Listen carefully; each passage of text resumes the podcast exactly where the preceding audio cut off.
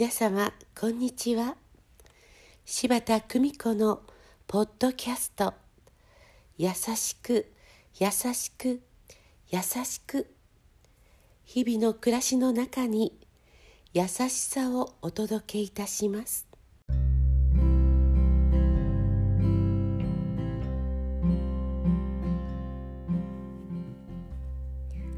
看取り師柴田久美子でございます。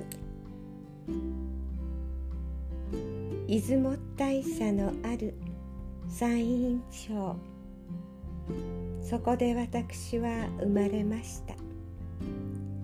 弁当を忘れても傘を忘れるなと言われるように、雨が多いところです。どんよりと重い雲のかかる冬の日などは心まで重くなります。幼い私にはそういった気候がすべてのように思えました。冬になれば雪が積もり、やっと訪れる春になれば久しく見えなかった太陽が顔を出すものだと、小さな私には自分の暮らすその小さな世界がすべてのように思えたものです。ある日、大声で姉と喧嘩をしました。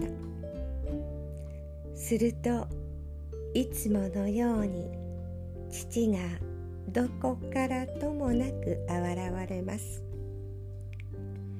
大声を出すんじゃないよ、言葉には魂があるんだ、今の言葉はもう消せない、ずっと残るんだよ、だから優しい言葉を使うんだよ、怒るなよ、腹が立ったら3分してから口を聞いてごらん、さあ今から3分2人とも黙っとくんだよ、こう優しく父が言葉をかけ、二人の喧嘩が終わります。この言葉は出雲大社の信徒である父の決まり文句でした。バイブルのように神話に親しんで育った父にとって、それは自然と出てくる言葉でした。姉と私は思わず顔を見合わせていつも笑い出したものです。3歳違いの姉と私はこの父の言葉のおかげなのか、思い出せるほど大きな兄弟喧嘩をしたことがありません。